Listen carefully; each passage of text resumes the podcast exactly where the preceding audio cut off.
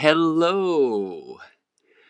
Indeed, it has been a while. I am Paul, and this is the Now Dhammapada podcast uh, released on the Substack platform. So, this podcast uh, is basically me reading from my manuscript, which is an interpretation of translations of the Dhammapada as explained and read in previous episodes. And we're at the point now where we're actually getting in to the Dhammapada proper. So we've gone past the intro. And so I, you know, I had some difficulty um, with the pr- a previous attempt at recording this episode. That's why it's been a while. So I'm gonna just immediately move into um, what will be the likely format of the following podcast, which is me giving a very short intro, like I just gave, and then uh, reading the verse and then explaining. Um, the the verse a bit beyond um, the actual text, which you'll of course find in in the accompanying Substack publication of this podcast. So we are at chapter one. Paired extremes. Paired. That's P as in Papa. A I R E.D. Hmm. Paired Extremes, verse 1. Now, heart mind precedes all experience. Heart mind leads all experience. All experience is heart mind molded. If with a disturbed heart mind we speak or act, discontent follows, like the back wheels follow the front wheels of an earth bound vehicle. And so there you have uh, the first opening verse of uh, the Dhammapada. Now, this opening verse is good uh, in many respects relative to explaining my sort of interpretation of the translations of the Dhammapada. Um, just a reminder, you know, English is my primary language. So what I am doing is, you know, writing an English version, contemporized based upon other English versions that have been translated, and there are literally a dozen Dhammapada out there uh, and more in English, um, and they're all quite different and um, at times uh, strikingly different. And so, my attempts with this podcast and, and the accompanying manuscript that is basically uh, being worked with one episode podcast at a time, uh, verse by verse, um, is a, a very, you know, now version of the Dhammapada. So, what is good about this first episode is this concept that's really central to a lot of the um, thought, a lot of the understanding a lot of the teaching of the historical Buddha. And the term is heart mind. Now, I spell it um, as one word. You'll find heart mind out there um, hyphenated, you know, heart hyphen mind. Um, but I've chosen just to make it one word for uh, a number of reasons. The best one, though, is simplicity. So, heart mind is the reality that our mind, our intellectual mind, our cognitive mind, is one with our so called emotional being. They're not separate.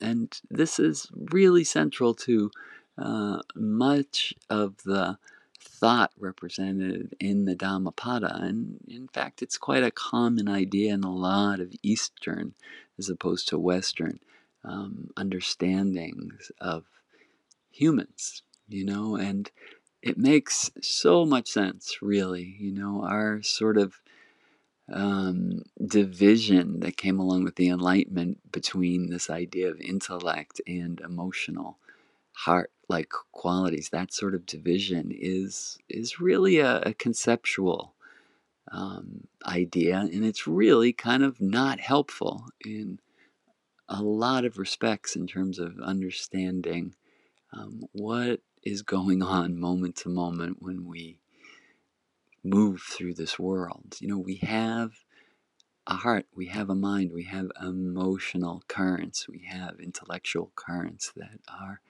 um, enmeshed with each other. And so there's this term, heart mind. And again, uh, reading this first verse, paired extremes.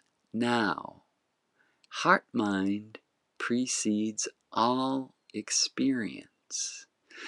Really central. This is the opening of the Dhammapada. What this is um, pointing out is that the sort of uh, reality of our being and our encounter with the world has this activity sort of in front of it or before it, let us say. You have these concepts, you have these emotional sort of states that are with you before for example, you encounter an orange or an apple. You see the orange, you see the apple, and you have a heart mind quality, state. Um, you might call it a storehouse of associations with this object before you encounter it. Now, the before, let's keep it really in the um, kind of the grounded world, you know, at some point in your very young development, these formations, these associations are sort of set. So I'm not talking about um, heart mind as existing in lives before your present one. Some people will absolutely interpret things that way um, and very much um, make a point to point all experience. The second sentence of this uh, first opening verse is All experience is heart mind molded. Now, that's a, a follow on to this idea. So it's not like you have preconceived notions of an orange and they don't change. Absolutely, they change. So when you encounter that that orange most recently you might notice that oh wow there there's a strange shape in in the orange itself and so then you have now this new idea this new concept or there's this new possibility encountered and realized that oh sometimes the orange is shaped um, unexpectedly right? And so that second sentence, all experience is heart mind molded, is, is kind of pointing to that reality that you have a storehouse, the storehouse precedes the encounter, but then the encounter uh, affects the storehouse and, you know, adds, takes away. You can talk about it many different ways, but it, it affects your um, sort of preconceived notions. But the, the crucial part of this is that your heart, your mind, precedes the encounter with some sort of uh, history. Okay?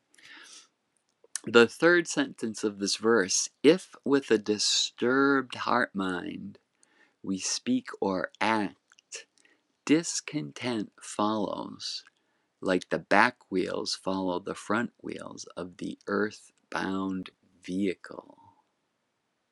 Now, now there is a lot, lot in that third final sentence of this opening verse.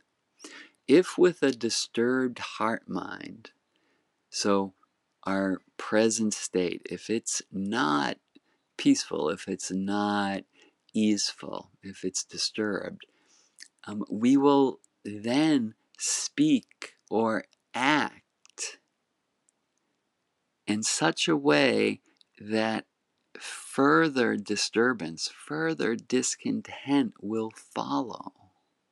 Now, this is like very logical, right? And, you know, is it absolute?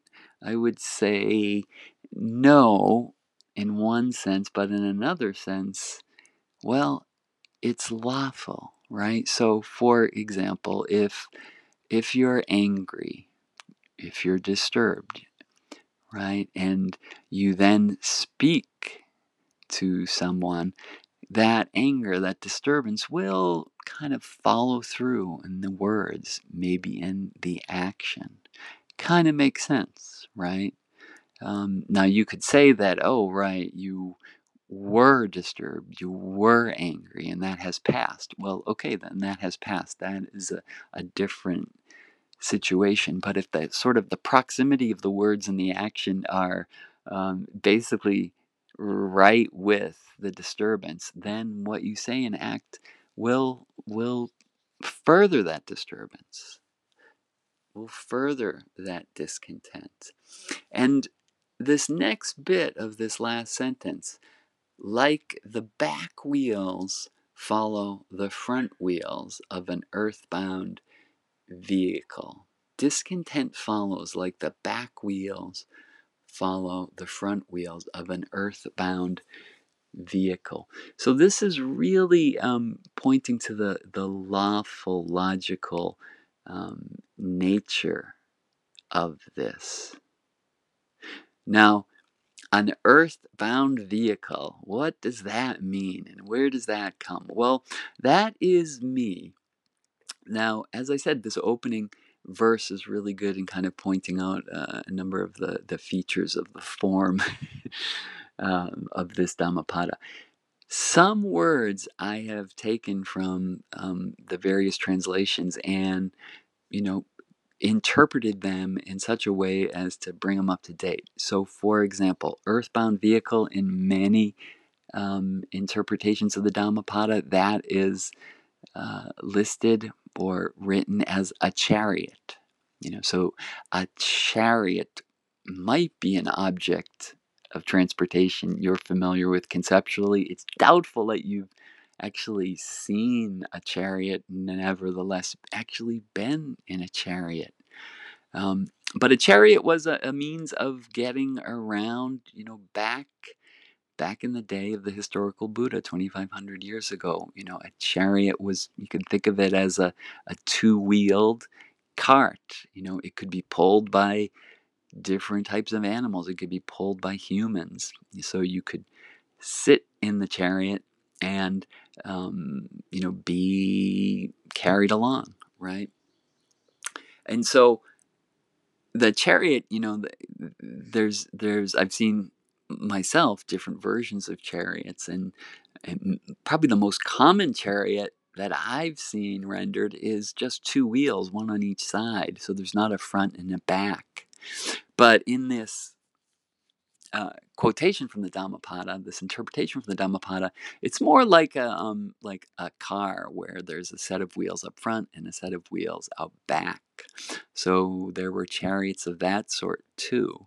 And if the front wheel goes in one direction, it is lawful that the back wheels go in a very similar direction. I mean, they're attached in essence and that is kind of pointing to the the kind of the train in the previous part of the verse whereas if your state of mind is disturbed then your actions and words that follow will be disturbed it's it's that lawful it's that lawful that said um, again i want to kind of point out you know chariot is the common interpretation and translation um, but i've chosen to go with earthbound vehicle to kind of underscore right from the get-go that I am interpreting translations, contemporizing.